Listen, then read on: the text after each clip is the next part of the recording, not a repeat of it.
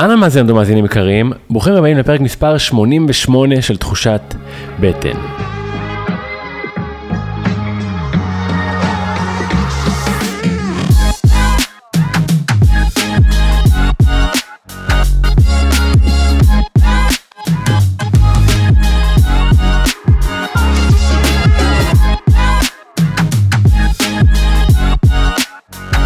שבוע טוב אהובות ואהובים, מקווה שהשבוע יתחיל מלא באש, ואם לא אז אולי הפרק הזה יחזיר לכם אותה. אם אתם חדשים כאן, תחושת בטן היא תוכנית אירוח שמייצרת שיח אלטרנטיבי, אותנטי, עם אג'נדה אחת ברורה, לעשות לכם קצת סדר בכל מה שקשור לבריאות ולאורח החיים שלנו. אני המנחה שלכם מתן חכימי, יוצר תוכן, מנווט תהליכים לשינוי והתפתחות ומחבר הספר חוקי בטן. בשנים האחרונות אני חוקר את הקשר בין הבחירות וההרגלים שלנו לבריאות שלנו, אם היא הפיזית או הרגשית. השבוע אני מארח פעם נוספת את שחר כספי. שחר הוא מייסד בית הספר הבינלאומי לאמנות האהבה, פסיכותרפיסט גופני בוקר הקומי, ומהווה מנטור למנחי סדנאות בתחום האמבודימנט. כרגיל להגיד שאם מצאתם ערך בפרק הזה, אנא מכם תחלקו אותו כדי שעוד אנשים יוכלו להרוויח מהתוכן הזה ולהחזיר לעצמם קצת אש לחיים, שתהיה האזנה נעימה. אהלן שוב שחר כספי. היי מתן, מה שלומך? כיף, נעים, נעים לי להיות אצלך תמיד. יש, כיף שבאת. מאוד. אני, ההזדמנות להקליט פרק, או לבחור נושא ולהקליט עליו פרק, אה, גורם לך, לי, להתבונן על הנושא. ובאנו לדבר שנייה על אש, על לאבד את האש, להחזיר את האש. חשבתי על החיים שלי, על, על, על היותי גדל כילד מאוד שמח ונלהב, ועל הדברים שחיבו את האש בחיים שלי. דברים אה, מול ההורים, מול המורים, אה, כל מיני חוויות כאלה ואחרות. שחיבו לי, מול חברים, אין, אין סוף, שחיבו לי פשוט את האש, עוד פעם ועוד פעם אמרו לי מה, מה אסור ומה מתאים שאני אתנהג, שאני לא אתנהג, שאני ארגיש, שאני לא ארגיש. ואני חושב שהצלחתי להחזיר חלק גדול מהאש בשנים האחרונות, אבל, אבל נראה לי שזה שווה, שווה שיח. בטח, אני, אני גם מרגיש ש... שזה באמת אה, מקום שברגע שאתה כן מחזיר לעצמך את, ה, את הכוחות האלה ש, שאיבדת, זה קצת כמו להחזיר אה, חזרה כאלה חלקי נשמה שאיבדנו בדרך. ופתאום האני שלנו משתנה בתוך זה, וגם כמה אנחנו יכולים להשפיע על העולם משתנה. כי הרבה פעמים הדברים האלה שאנחנו מדחיקים, הם, ה, הם הסופר פאוור שלנו. הדברים האלה ש, שנגיד, סתם דוגמה, ההתלהבות שלך. אז אם זה היה יותר מדי, וההורים שלך בעצם כל פעם שהתלהבת אמרו לך פחות ממך, פחות ממך, אז בעצם העלמת את זה.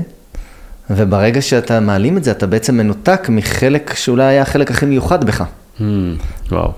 זה נקרא, יש לזה אפילו מינוח מקצועי, זה נקרא golden shadow. זה, זה הדבר הזה שאנחנו כזה מסתירים ומדחיקים כי הוא too much אה, בגיל קטן, ובעצם זה אחת המתנות הכי גדולות שלנו לעולם.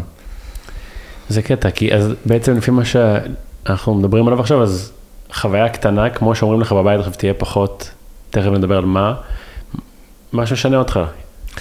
כן, כי בתור ילד אתה תעשה כל דבר כדי לשמור על הקשר. כל ילד בריא רוצה לשמור על הקשר עם אמא ואבא בכל מחיר. ואז אם אתה מביא משהו שהוא too much בשבילהם, נגיד סתם דוגמא, אתה ילד עם, עם הרבה אנרגיית חיים, ממש כזה שבאלמנטים אתה ילד אש, מלא התלהבות, מלא כוח מתפרץ. ואז אתה מביא הרבה מהאנרגיה הזאת, ובעצם ההורים לא יודעים איך להתמודד עם זה, כי, כי הם בסך הכל בחור ובחורה, שלא יודעים איך להתמודד עם דברים כאלה. ו... ואז הם בעצם אומרים לך בצורות שונות, אוקיי, פחות ממך, פחות ממך. זה רועש מדי, זה חזק מדי, זה מפריע לשכנים, זה מפריע פה, זה לא נעים לעשות את זה בבית קפה. ולאט לאט אתה מבין, אה, כדי לשמור על הקשר עם אימא ואבא, אני צריך פחות ממני. וואו. כן. אז זה כאילו יסביר למה בן אדם יכול להיות מנותק מעצמו, ואפילו לא להבין למה, כי הוא לא בהכרח חווה את זה כטראומה. הוא פשוט לימדו אותו, ממש ממש בהתחלה, הורים שאהבו אותו אפילו מאוד, ל... אה, להתעלם מאיזשהו צד מאוד חזק באישיות שלו.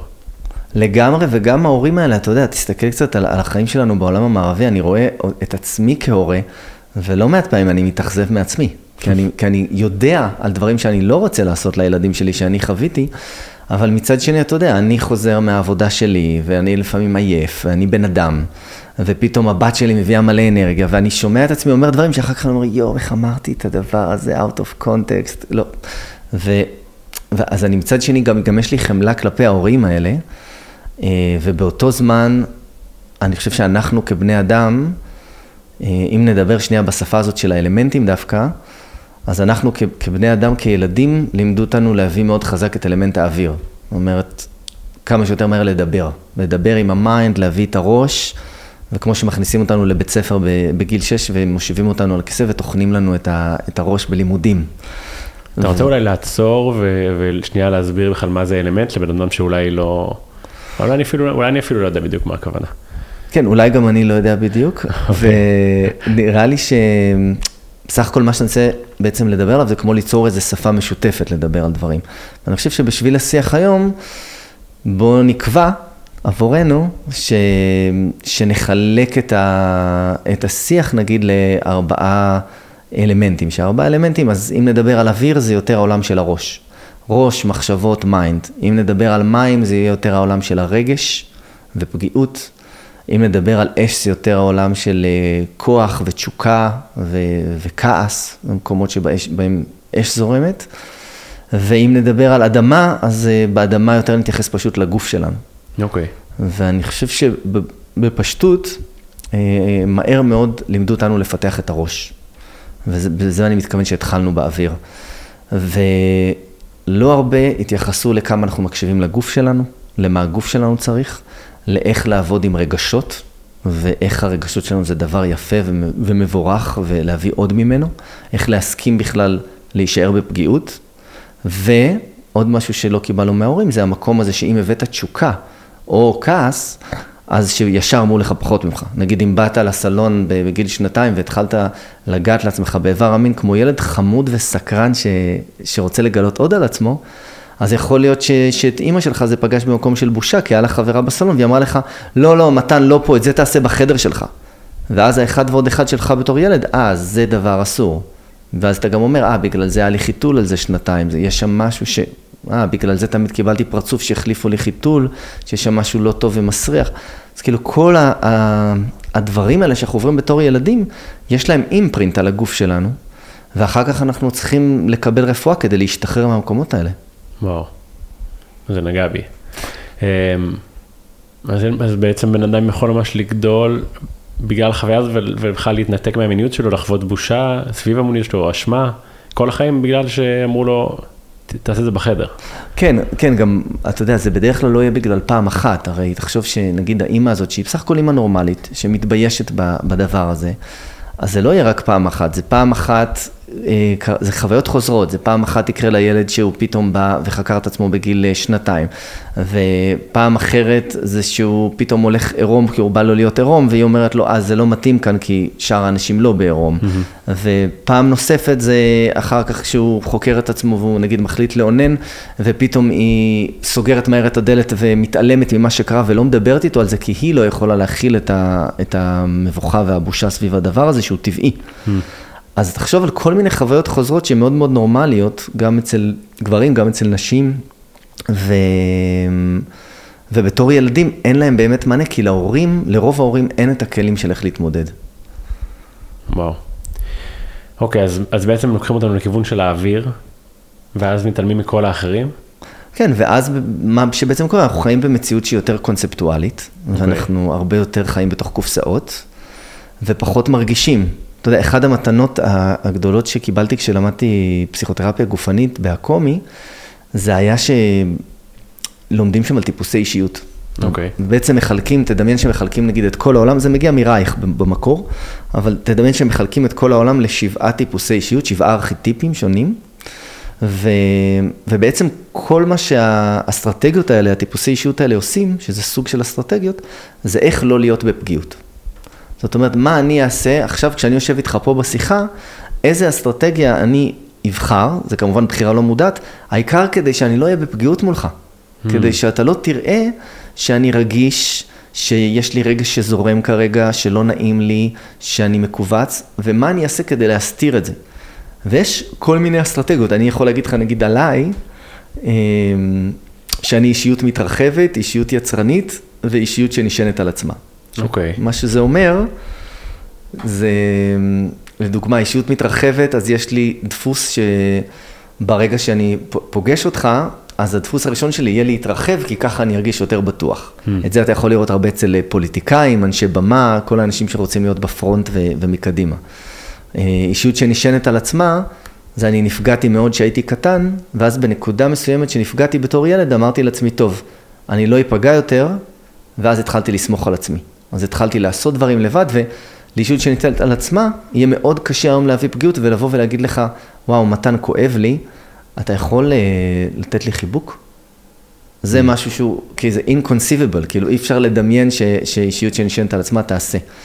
עכשיו, אותו דבר גם יש אישיות דרמטית, ואיש... כאילו יש כל מיני טיפוסי אישיות, ובעצם זה דפוסים שכולנו מתנהלים בהם כל הזמן. רוב האנשים בכלל לא יודעים שהם בתוך הדפוסים האלה, שמונעים מהם חיים, מונעים מהם פגיעות, מונעים מהם רגש, והרגש זה כמובן הכוח שלנו. אם אנחנו לא מחוברים ל... לרגש שלנו, אז היכולת שלנו לבטא את עצמנו בעולם היא נפגעת.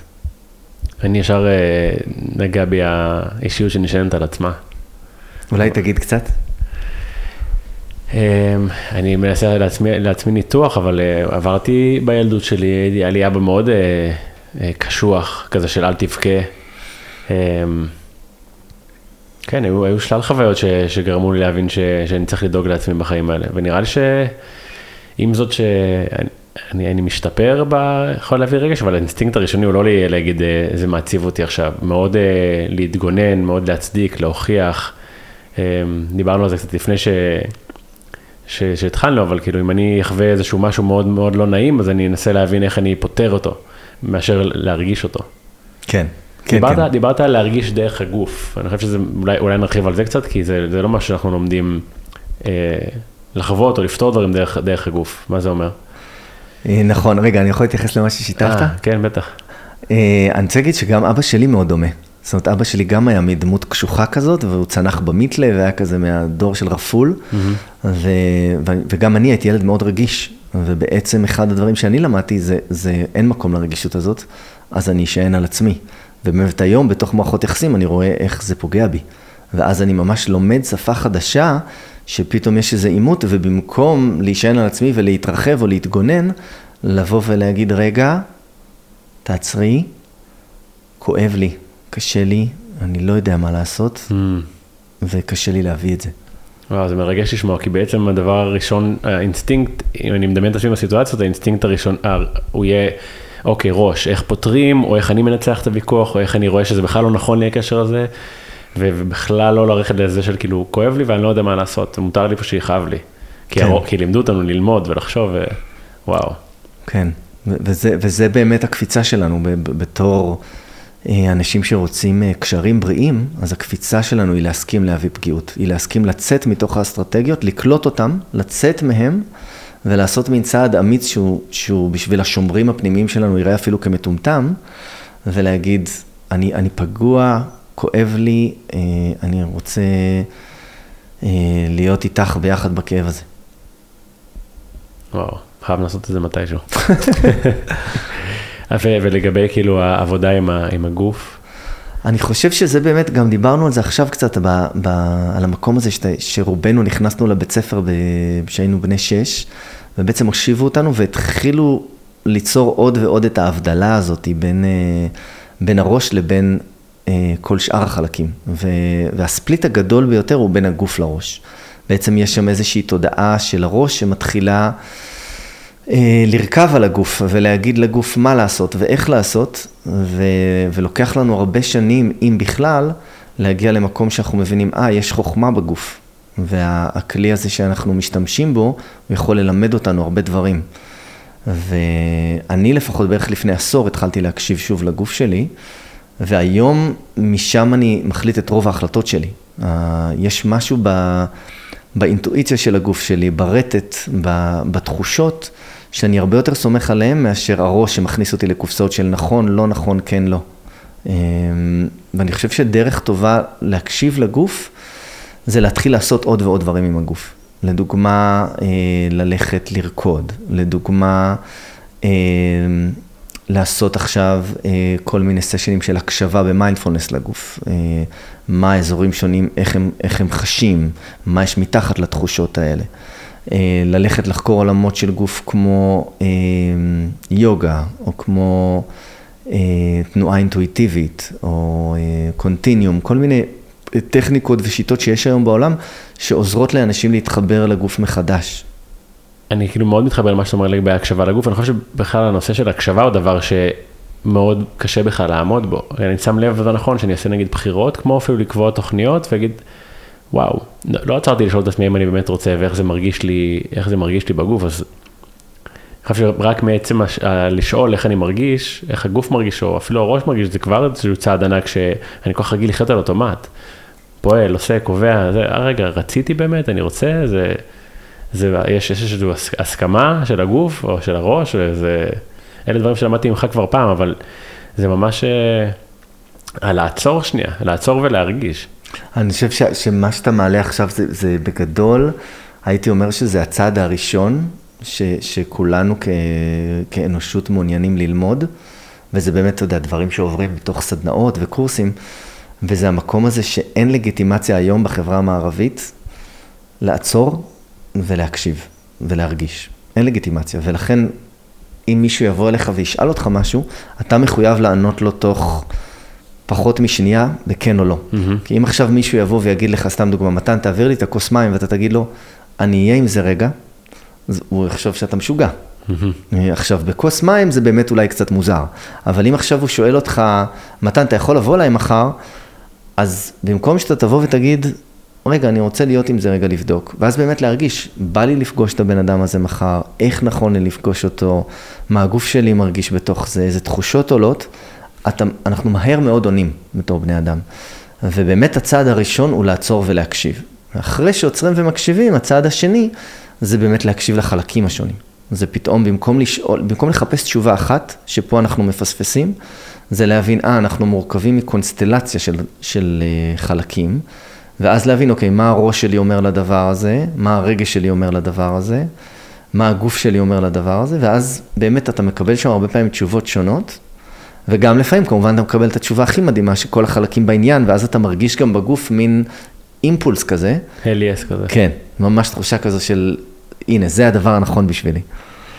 אתה יודע, אבל אני חושב שמה שבאמת הופך את הדברים האלה מאתגרים, זה שאנחנו, יש איזשהו רצון, אז אפילו לא לרצות, אבל הבן אדם מולי מצפה לתשובה, כי ככה התרגלנו. מה, אני לא אענה לו, אני אגיד לו, אני רוצה זמן עכשיו, זה כאילו קושי. בדיוק השבוע, אני עובד עם איזה חברה כזאת שלפעמים סוגרת לי הרצאות, אז פונה אליי מישהו ואומר לי, מתן, יש איזה כזה וכזה, והאם אתה רוצה? ואז אמרתי לה, זה לא, זה, זה לא מרגיש לי, או שאני לא, לא חושב שזה נכון לי.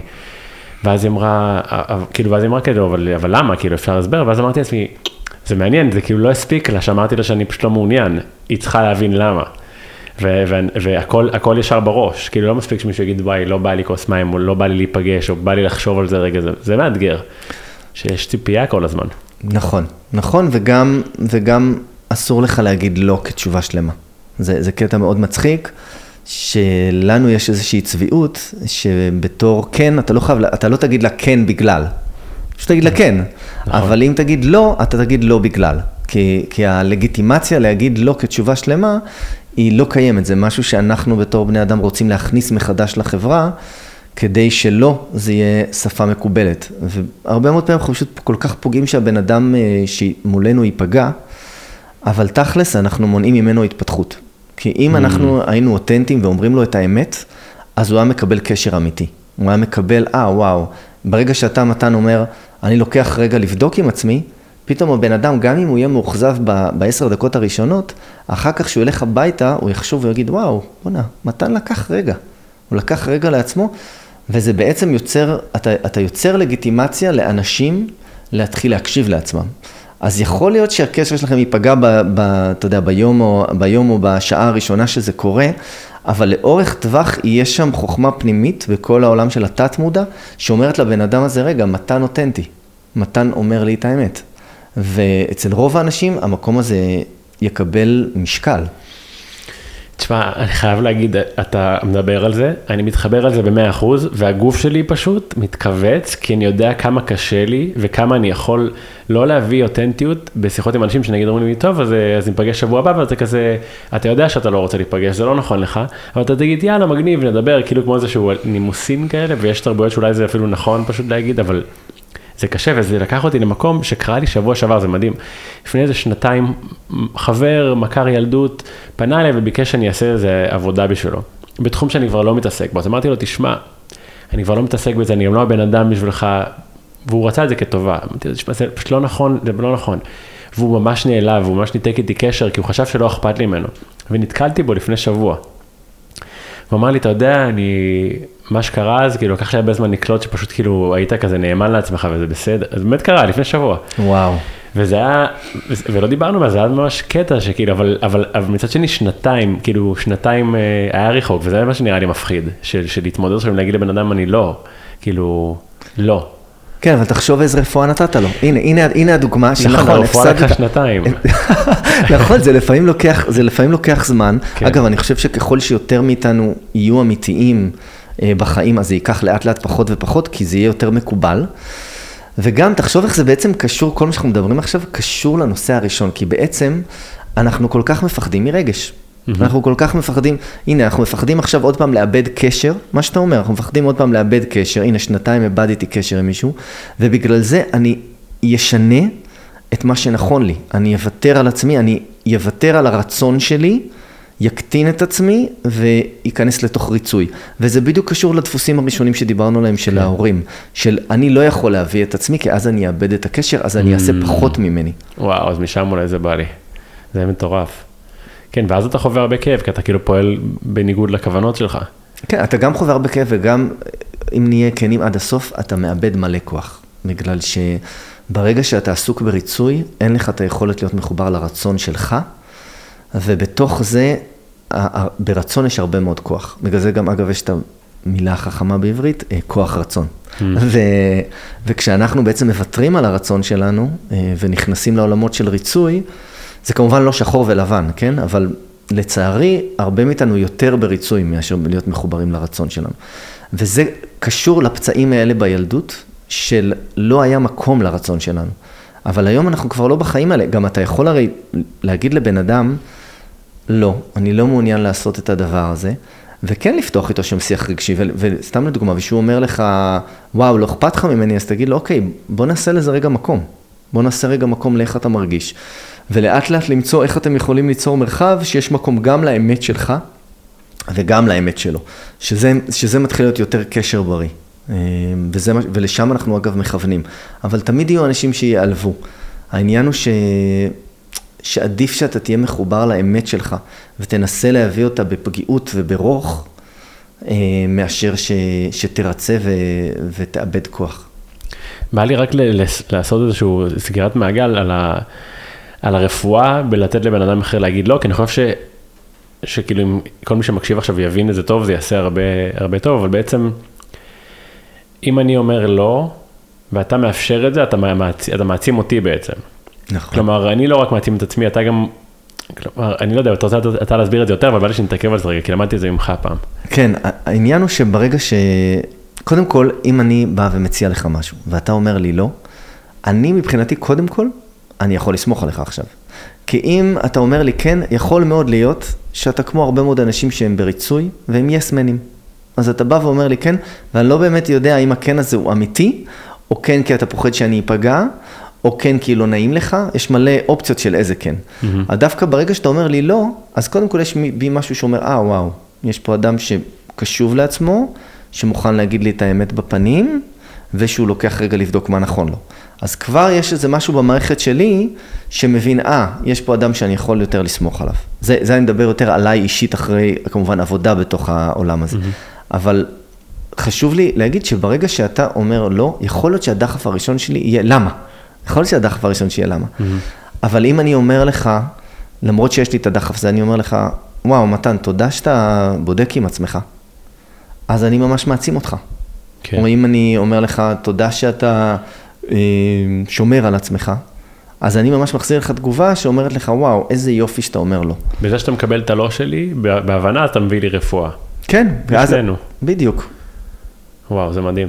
וגם אגב, הפוך, הרבה מאוד פעמים, אתה יודע, אתה יכול, יש אנשים, וזה יותר מיעוט, אבל יש אנשים שהם עסוקים בלהגיד לא, שהם שוכחים גם שהבן אדם ש, שבא מולם בכלל יש לו כוונה טובה. אז זה גם הרבה פעמים הפוך, זה הרבה פעמים יהיה, נגיד, סתם דוגמא, אני אגיד לך, מתן, אתה יכול לבוא לעזור לי לבנות את הקליניקה שלי, ואז אתה תגיד לי לא, ואז אני אגיד לך תודה שאתה שומר על עצמך, ואתה תוכל להגיד לי משהו כמו, וואי, אבל תודה שחשבת שיש לי כוח לבנות איתך את הקליניקה. כאילו, כן, זה מין מקום כזה של, כשהשיח הוא קשוב, יש שם הרבה יותר מקום להעצמה. ואז נגיד, אבל, מה שיש לי בראש, נגיד עכשיו חבר רוצה להיפגש איתך, ואתה כבר לא רוצה להיפגש איתו. איך אתה, איך אתה כאילו לוקח את הדבר הזה על עצמך? את החוויה הזאת. אני חושב שזה יהיה להגיד לו את האמת, ולעשות את זה במקום שאתה כן יכול להחזיק לו איזשהו מרחב רגשי, להתמודד עם הבשורה הזאת.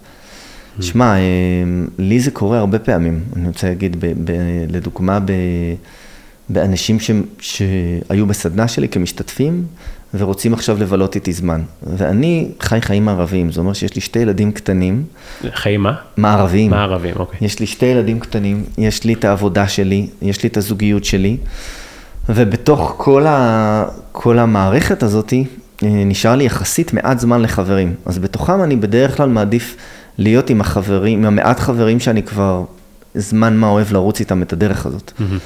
והרבה פעמים אני צריך לבוא ולהגיד, לא, אין לי, אין לי את הזמן פנוי הזה בתור אה, להיות חבר כרגע. Mm. וזה לא נעים, אני יודע שזה לא נעים, אבל אני כן אומר את זה באמת וברוך, והרבה פעמים אני כן מוכן להסביר. אה, זה המקום הזה של, של לבוא ולהגיד, זה המצב שלי כרגע בחיים, ואיפה זה פוגש אותך. וואו, זה, כאילו אתה מדבר וזה גורם לי לחשוב כאילו שאני, אה, זה לוקח אותי למקום, אני לא יודע אם אני, נכון, אבל שאני כאילו שאני שקרן, שאני כל הזמן אומר כן, או, או, או על העובדה שכל כך קשה לי בעצם כאילו לה- להגיד לא, ואיפה למדתי לרצות ככה, איך קרה שאני כל כך מפחד להגיד לבן אדם לא, זה ממש, ממש פוגש אותי כל השיחה הזאת עכשיו. של בא לי להביא יותר אמת, לא משנה אם היא, אם היא, אם היא כואבת, אבל לפחות להביא אותה, מאשר כל הזמן להיות באיזשהו קונפליקט פנימי של אני, ואני לא מגדיר את עצמי כבן אדם מרצה, אבל, גם בקטנות האלה זה רלוונטי, כי אני מוצא את עצמי כל הזמן פועל, אה, לא, לא אומר את האמת שלי.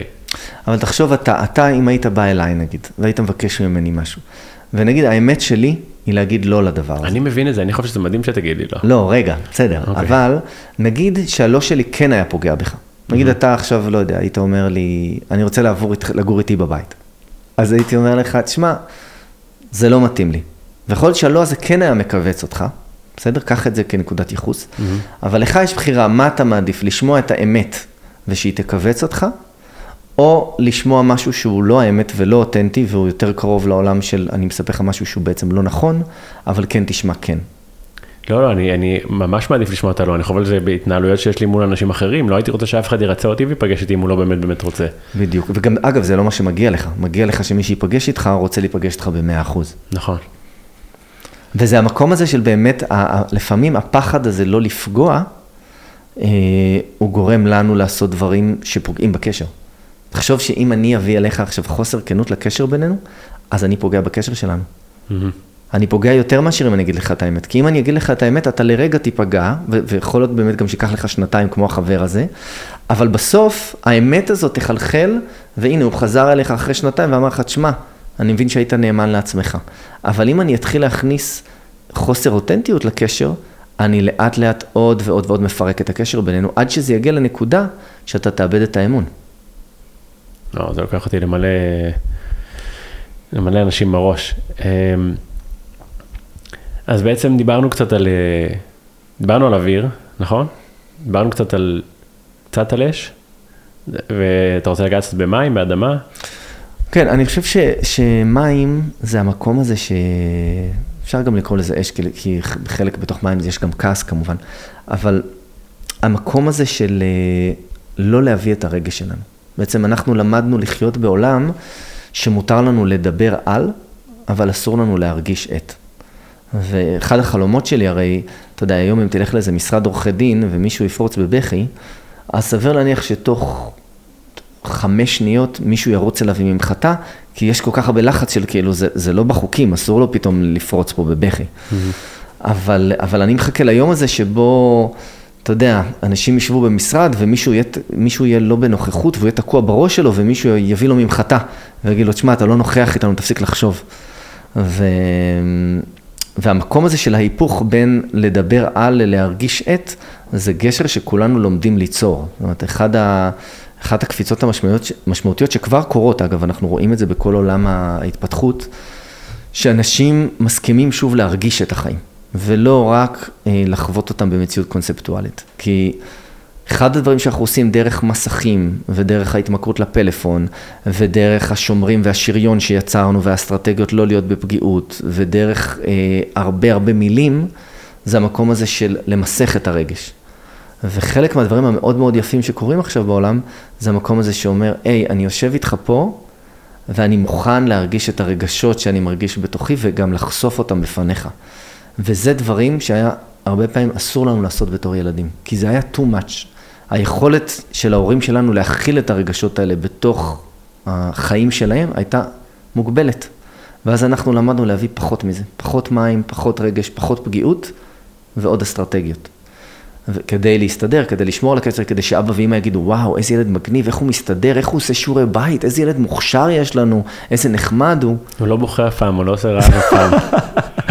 כן, אתה חושב שזה נורא, נכון? כן. ואגב, גם אני, זה מה שהכי הזוי, מתן, זה שאני עושה את זה לבת שלי, למרות שאני יודע את הדברים האלה. אני, אתה יודע שהיא אומרת לי את זה, כי אני חפרתי אותה. אמרתי לרפאל, הבת שלי, אמרתי כמה פעמים, מותק, הבכי שלך הוא ברכה, מותר לך לבכות, מותר לך להביא רגשות, ואז באיזה יום שהיא מתחילה לבכות, אני פתאום יוצא ממני באוטומט, אני אומר לה, מה, למה את בוכה?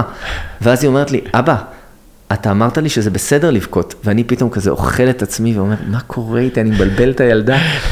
אבל, אבל, אבל זה באמת כל כך טבוע בנו, אני, זה טבוע בי לפחות, מאיך שגדלתי, שאני כל הזמן לומד איך לעדכן את התוכנה מחדש, כדי להגיד לה, כן, תביאי את הרגש שלך, אני רוצה לפגוש את הרגש שלך, ויש לזה מקום בתוך הקשר שלנו כ- כאבא ובת.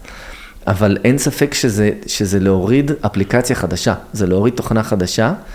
ואנחנו כמבוגרים עכשיו ביחד לומדים איך להסכים להיפגש, ובתוך מפגש להנכיח רגש ולתת לו עוד מקום. כן. מה עוד גורם לאנשים לאבד את האש שלהם? כי זה לא רק, נראה לי, ב... זה לא רק שם, בילדות, אני מניח. אני חושב, אני חושב שכל המקומות ש... אש זה גם כאילו התדר שלי בעצם?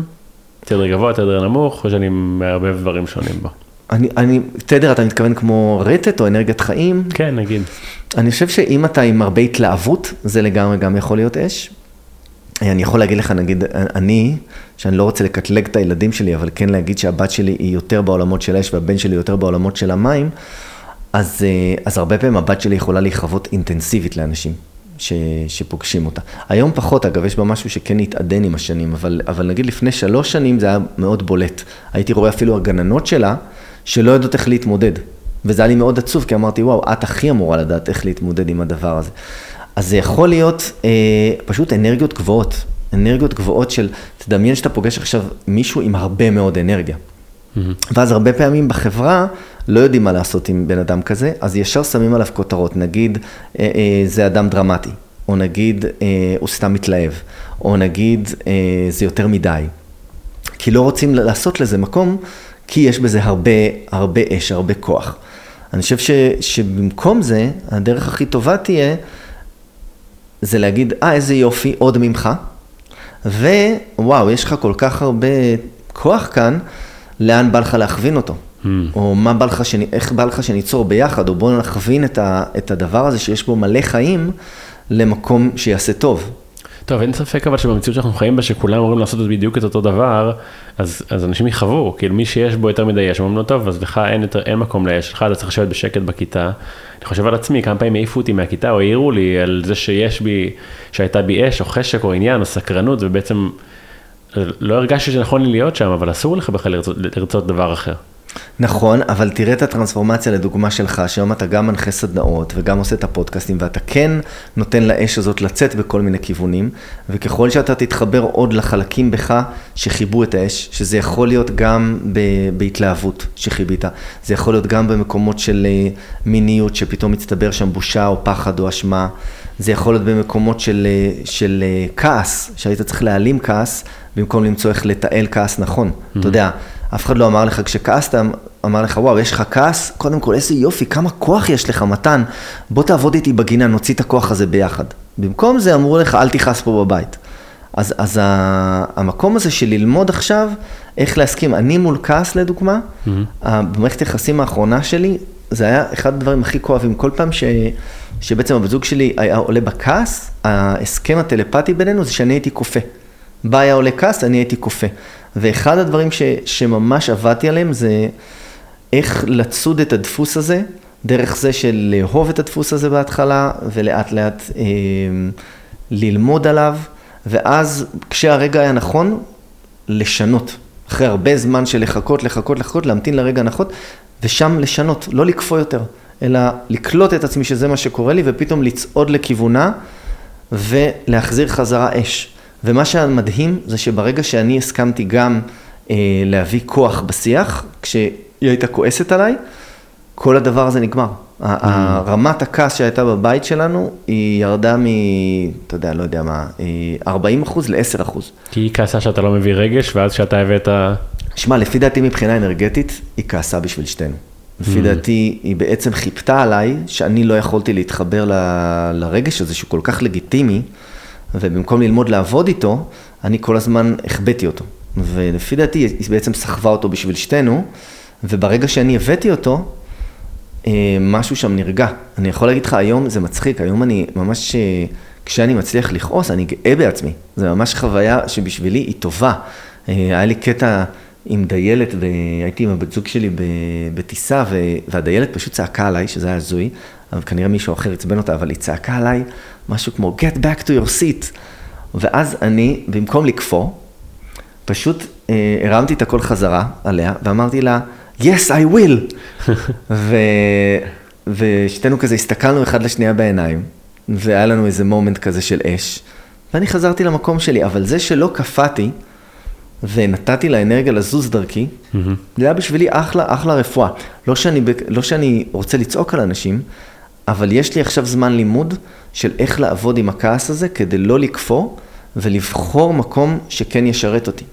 לא, היה משהו מעניין, כי כאילו השתווית אליה בעצם ברמת קול, אבל גם נשארת מי שאתה ומנומס, אבל לא, לא רק הורדת ראש והתקפלת. בדיוק. משהו באנרגיה שם חשוב בעיניי. כן, ממש כזה, וגם עוד יותר, אולי אפילו הבאתי איזשהו אלמנט של הומור. כי אני לא התנגדתי אליה למה שהיא אמרה, אני הסכמתי עם מה שהיא אמרה, mm-hmm. פשוט הבאתי את אותה עוצמה, השוויתי את העוצמות בינינו. כן. אז יש בזה אפילו איזה משהו שהופך קצת את הדרמה לקומדיה. גדול. איך, אז איך בעצם איך בכלל בן אדם שאומר עכשיו, הוא מקשיב, אומר וואו, איבדתי את, ה, את התשוקה שלי, את הכעס שלי, לא משנה, את כל מה ש... כן משנה, את כל מה שדיברנו עליו, איך אני מתחיל להחזיר את זה בכלל?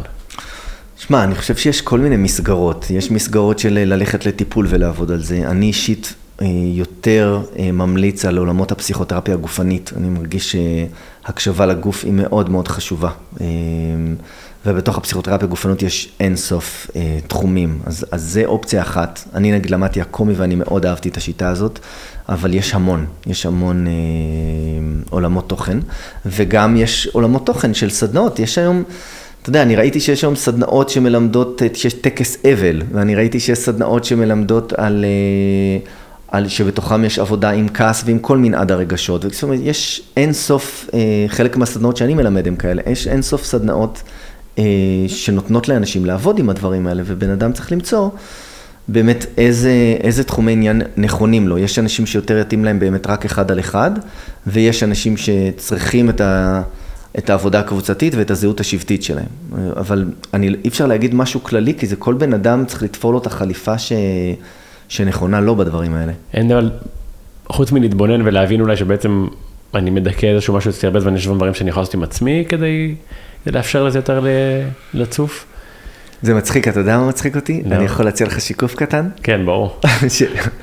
שהרבה פעמים שאנשים שואלים אותי כאלה שאלות, אני מתלבט, האם זה מגיע מתוך האישיות שנשענת על עצמה, מתוך המקום הזה, מתוך המקום הזה שבא ואומר, טוב, במקום עכשיו ללכת לכל המסגרות וזה, אולי יש משהו שאני לבד אצליח. אה. לא, אני, אני אוהב להשתתף בסדנות, אבל אז, אבל חוץ מהאישיות שנשענת על עצמה, אני אומר, אוקיי, המון אנשים מאזינים, עשרות אלפי אנשים עכשיו לא ילכו כאילו כולם לפסיכותרפיסט מחר בבוקר, אז מה עוד, מה עוד הם יכולים לעשות? בא לי להגיד רק את התפיסה שלי לגבי זה, כדי להיות פה בכנות רדיקלית, שפעם, כשהייתי ממליץ לאדם ללכת לטיפול, אז הוא אמר, אני לא חושב שיש בי בעיה. אני בתפיסה שלי היום, עם מי שלא הולך לטיפול יש בעיה. זה, זה, זה איך שאני חי את חיי, זאת okay. אוקיי. אומרת, אני מרגיש ש... שללכת לטיפול זה הזדמנות אדירה של אדם ללמוד את המערכת שלו וללמוד על עצמו וגם להיות בענווה, לראות כמה הוא אנושי ו- וכמה עוד יש לו ללמוד. אה, אז אני גם מקפיד לעשות את זה בעצמי ואני מאוד ממליץ למקשיבים שלנו אה, לעשות את זה למאזינים. ובן אדם שרוצה להתפתח יותר בעצמו, אה, שמע, היום אתה יכול לפתוח אה, שיעור צ'יקונג מעולה ביוטיוב ולעבוד איתו, ופתאום אתה מתחבר לגוף שלך וגם אתה מתחבר לממד האנרגטי. אז היום יש דרך המדיה, אתה יכול לצבור כל מיני אה, אופציות ללמוד דברים ו- ולעבור דברים. Mm-hmm. אם אתה שואל ספציפית על המקומות של, של האש, שאלת? אני חושב ש, ש, שכאן זה הקטע הטריקי, זה צריך להיות משהו חווייתי. זאת אומרת, ת, תבין, נגיד אני רוצה ללמד אותך לעבוד עם כעס, אז אתה לא יכול לקרוא על זה ספר. נכון. כי אתה תקרא על זה עכשיו ספר, פעם הבאה אתה עדיין תהיה בדפוס שכופה. רק אחרי שיצאת מהדפוס שכופה פעם אחת, פתאום התחלת ליצור נתיב חדש במערכת שלך. Mm-hmm. אז זה כן משהו שהוא חייב להיות חווייתי. אתה יכול גם לא ללכת לסדנה ולבוא ולעשות את זה, סתם לדוגמה, עם, אה, עם חבר. יכול לבוא לחבר ולהגיד, שמע, בוא נקשיב לפודקאסט ביחד, מדברים שם על רגע איך אה, לעשות מקום לאש שלנו, ובא לי שעכשיו אה, נשים את הידיים ביחד וניתן רק 20% מהכוח שלנו, אבל כן נגיד את המילה לא. ופתאום אתה דרך זה מרשה לגוף שלך לבטא דרך, גם דרך mm. כוח, mm. את המקום הזה שלו, וזה בטוח יהיה לזה איזשהו אימפקט. אז אתה יכול לחקור את זה לבד. ההמלצה שלי... היא להתחיל עם מישהו שכבר יודע לחקור את המקומות האלה, כי הרבה מאוד פעמים כשחוקרים כאלה דברים לבד, אתה יכול גם לעשות טעויות, ואז פתאום המערכת שלך תגיד, אוי, זה לא בטוח להרגיש רגשות, אז אני עוד פעם אחסום אותם לגמרי. Mm, הבנתי מה אתה אומר. אני מבין את הצורך שמישהו יפקח, אבל נגיד, היה לי בראש להרביץ לסאקי גרוף ולהגיד לו לא, או לתת מכות עם אה, לכרית, זה גם אה, ישחרר כאילו איזשהו... זה בטוח יעשה משהו. Mm-hmm. ו- וזה לא, זה נראה לי לא יכול לבטל את המקום שאם קשה לך להגיד לא בקשר, אתה תצטרך גם לעשות את זה מול בן אדם. Hmm. זאת אומרת, אתה יכול לשים בן אדם על הכרית, לדמיין, סתם דוגמה, שזה אבא שלך, אם תמיד לאבא שלך היית אומר כן, ולהרביץ לכרית, להוציא את כל הכעס או, או תסכול שיש לך שם, ולהגיד לא, זה יעשה משהו. אבל אין ספק שברגע שאתה, סתם דוגמה, נגיד, כן תלך לאיזה פסיכותרפיסט וכן תעבוד איתו בתוך הקליניקה, בתוך הקשר על זה, mm-hmm. ופתאום תראה שאתה אומר לא, לא, והוא עדיין נשאר איתך בנוכחות אוהבת, שם יהיה לך פריצת דרך. כי אתה פתאום תגיד, אה, וואו, אני הייתי בטוח שאם אני אגיד לא ויביא כעס, אני אאבד את הקשר, והנה הוכחה, יש פה בן אדם שאני מביא מולו כעס, וחווייתית, אני לא מאבד את הקשר, הוא עדיין אוהב אותי. Mm-hmm. ושם תהיה איזה פריצת דרך. אז כן יש דרך שאפשר לעשות לבד, וכן גם מומלץ לעבוד בתוך איזשהו אה, קשר. ואז בוא נגיד אה, מצב אה, אוטופי, כל המאזינים שימו להקשיב, כולם הביאו את האש שלהם חזרה. אה, מה אתה רואה שזה עושה עכשיו כאילו לחיים? קודם כל אנחנו חיים בחיים הרבה יותר אותנטיים. אנשים הרבה יותר מחוברים לרצון שלהם ולכוח הרצון שלהם, והם הרבה פחות עסוקים בריצוי. ואז הקשרים גם נהיים הרבה יותר אמיתיים, ואז נבנה יותר אמון, ואז גם כמובן שיש יותר שקיפות ופחות בגידות ופחות אה, הסתרות ופחות בלאגן. מה קשור פחות בגידות? או, הרי מה קורה? תדמיין, אני אתן לך דוגמה, תדמיין נגיד, אה, בגידות אני מדבר מכל הכיוונים, זה לאו דווקא בגידה. בסדר, עדיין מעניין אותי. אז בגידות באמון, תדמיין מה שאמרתי לך עלינו, נגיד אנחנו עכשיו נהיה חברים עשר שנים, אבל יש לנו דפוסי ריצוי. אז אתה תבקש ממני לעשות דברים בשבילך, ואני בכלל בא לי ללכת ליום בטבע, אבל במקום זה אני בא להיפגש איתך. כי לא נעים לי להגיד לך לא. Mm-hmm. לאט לאט מתחיל להצטבר אצלי תסכול. למה? כי לא היה לי hell yes. היה לי חלק אחד של הראש, נגיד, של ריצוי ואולי קצת הבטן, שאמרו כן, אבל הגוף שלי והלב שלי היו בלא.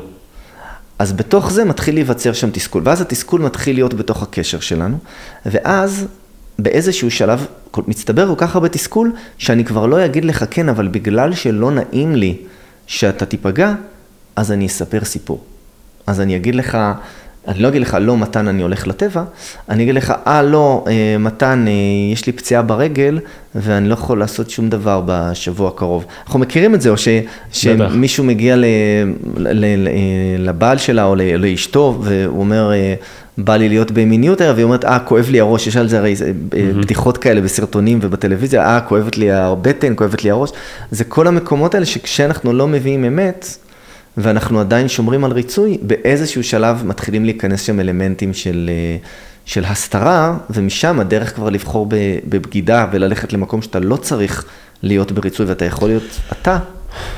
וואו.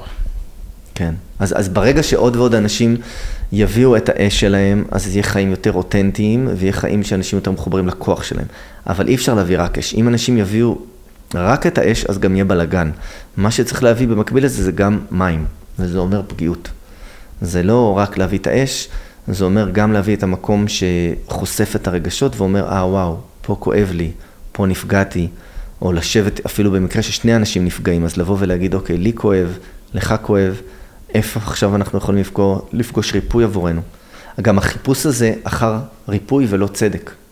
זה גם אחד הקפיצות דרך המשמעותיות. אני חזק בנופל הצדק הרבה פעמים, מאשר הריפוי. במיוחד בשנתיים האחרונות שיש הרבה ביקורת כל הזמן, או תגובות, ואני מוצא את עצמי לפעמים ממש עונה לביקורת, ויותר כאילו בקטע של, פח, פחות, ב, פחות ב, בריפוי, אלא יותר ב, בלהוכיח, או, או לנצח, ו...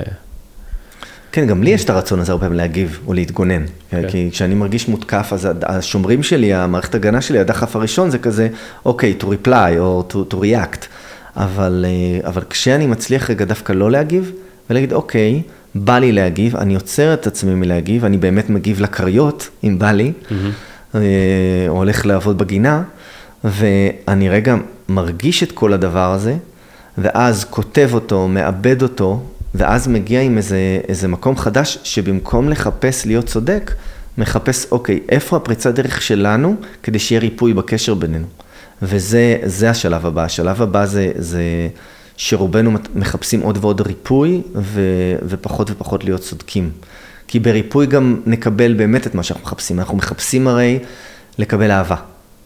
ואתה לא תקבל אהבה דרך צדק. אתה תהיה לבד, נכון. על, איזה, אתה תהיה לבד על איזה מגדל שן, עם נכון. עוד כמה אנשים שמאמינים בצדק שאתה מאמין בו, ותאמינו שאתם האוכלוסייה הנכונה, החברה הנכונה, התרבות הנכונה, whatever.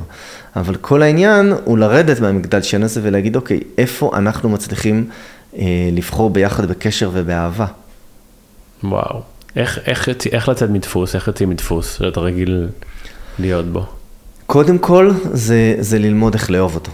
כי לשנות את עצמנו זה, זה משהו מאוד מאוד מורכב. אני חושב ש, שיהיה יותר פשוט קודם כל ללמוד לאהוב את עצמנו. אה, קודם כל ללמוד לקבל את עצמנו זה לפני לאהוב את עצמנו. והשלב הראשון בזה זה, זה, זה התבוננות.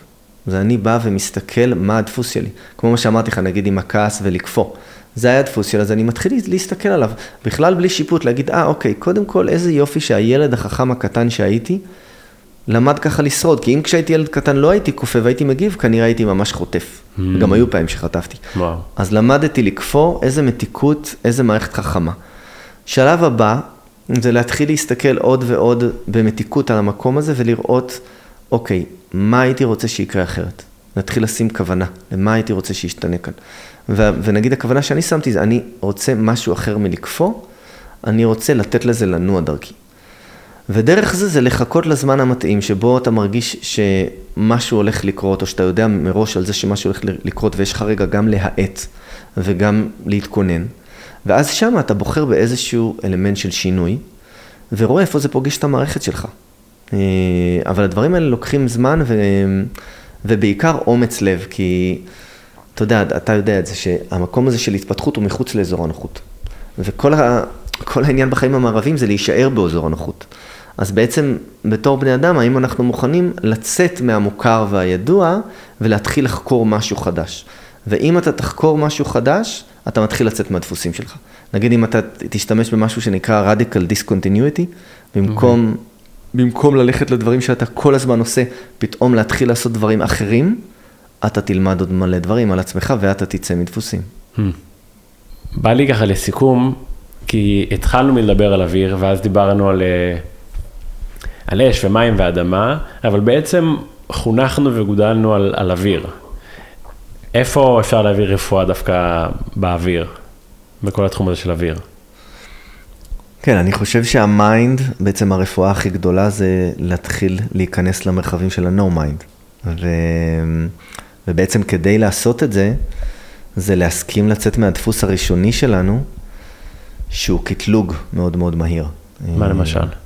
למשל, מהר מאוד, אני יודע את זה עליי, אני מניח שזה גם לך, נגיד אתה מסתכל על מוצר אפילו בסופר, מהר מאוד זה יגיע לך לראש שתגיד, אה, זה כן בשבילי, זה לא בשבילי, או בדח. זה טוב או לא טוב, או זה בריא, זה לא בריא. אני חזק בדברים האלה, שמן קנולה, אין סיכוי, שמן זית כן. בדיוק, אז, אז, אז, אז דווקא המקום הזה, של להסכים רגע לחקור מחדש, אני לא חס וחלילה אומר לך להתחיל להשתמש בשמן קנולה, אבל להתחיל... אז בוא ניתן אולי דוגמה אחרת.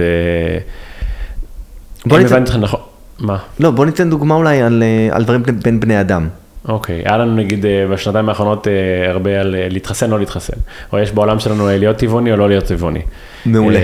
אוקיי. זה דוגמאות מעולות. אז, אז הנה, לדוגמה, בוא ניקח את המקום של, של חיסונים. אמ, אז המק... יש כזה את המשפט הידוע כמובן של חיה ותן לחיות. אבל המקום הזה של חיסונים, שאנשים פתאום אומרים, רגע, אנשים אחרים שלא מתחסנים, אז הם מסכנים אותנו. עכשיו, אני לא אכנס בכלל לעמדתי בנושא הקורונה, כי זה לא רלוונטי. אבל מה שכן רלוונטי, זה איך אני מסוגל לה... לה... להחזיק מציאות מורכבת. איך אני יכול לבוא ולפגוש אדם שהתחסן, ואדם שלא התחסן, ולא לשפוט אותם כטובים או רעים, לא משנה מה דעותיי. Hmm. יכול להיות שלי יש דעה לכיוון מסוים, אבל כן למצוא בתור אדם איזושהי נקודת ענווה בתוכי, שאומרת, וואו, אין לי מנדט על השכל, ואני הגעתי לג... לגבש את הדעה שלי מתוך ניסיון חיי, אבל יכול להיות שניסיון חיים של אדם אחר הוא שונה לגמרי. ואז שם הוא פיתח איזושהי תפיסה אחרת. ואיך אני יכול להיות במקום של נוכחות אוהבת כלפי השונה ממני. Hmm, וואו, זה גם בפוליטיקה, ימין ושמאל, ו... וזה יוצר הרבה נפרדות גם, אני גם שם לב איך אני יוצר נפרדות, שאני אומר, אוקיי, אם הוא, אם הוא אה, בוחר אה, בעמדה הזאת, אז אולי אנחנו לא מתאימים, או אני לא יכול להבין איך הוא הגיע לזה, כלומר, ממש אפשר- לקטלג, כמו שדיברנו על השמנים, אבל לקטלג, ואז גם, גם אתה מפסיד בני אדם, וגם אתה בעצם שולל חלקים בך, כי אם נהיה כנים לחלוטין, אם יש משהו שבאמת מפעיל אותך, זה אומר שיש גם חלקים בך שקשורים לדבר הזה. Mm. ואז בעצם כשאתה אומר לדבר הזה לא, אתה גם אומר לחלקים בך לא.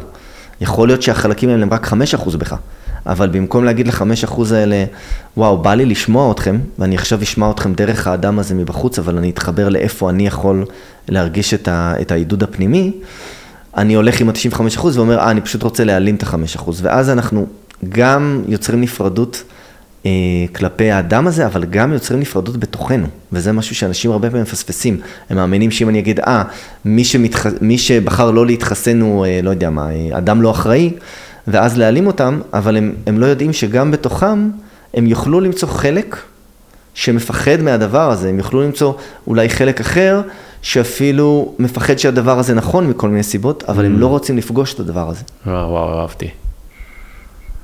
ואז, ואז בעצם אתה אפילו, לא, אתה אפילו לא מאפשר לעצמך רפואה או הזדמנות להשתנות אם תגלה שאתה רוצה משהו אחר. כי אתה כל כך כלוא בתוך העמדה שלך. נכון, ואז גם מה שבדרך כלל קורה זה אתה תאסוף עוד אנשים שהם דומים לעמדה שלך, ואז אתם תהפכו את עצמכם לקבוצה או וואטאבר, ובתוך הקבוצה הזאת עם האנשים שדומים לעמדה שלך, אתה בעצם, אה, יהיה לך את האמונה שאת, שאתם צודקים, ואז הקבוצה האחרת היא טועה. ואז נכנסים לכל המשחק הזה של נפרדות, וה, והדרך הכי פשוטה לצאת מהמקומות האלה זה לחזור לנוכחות אוהבת, ל-loving presence, שזה כזה ה... העיקרון הבסיסי הזה, אני אוהב לשים את זה במילים פשוטות. ב... כשאני מכשיר מנחה קבוצות, אז זה הכלי הראשון שאני מלמד, של איך להחזיק מרחב, ו...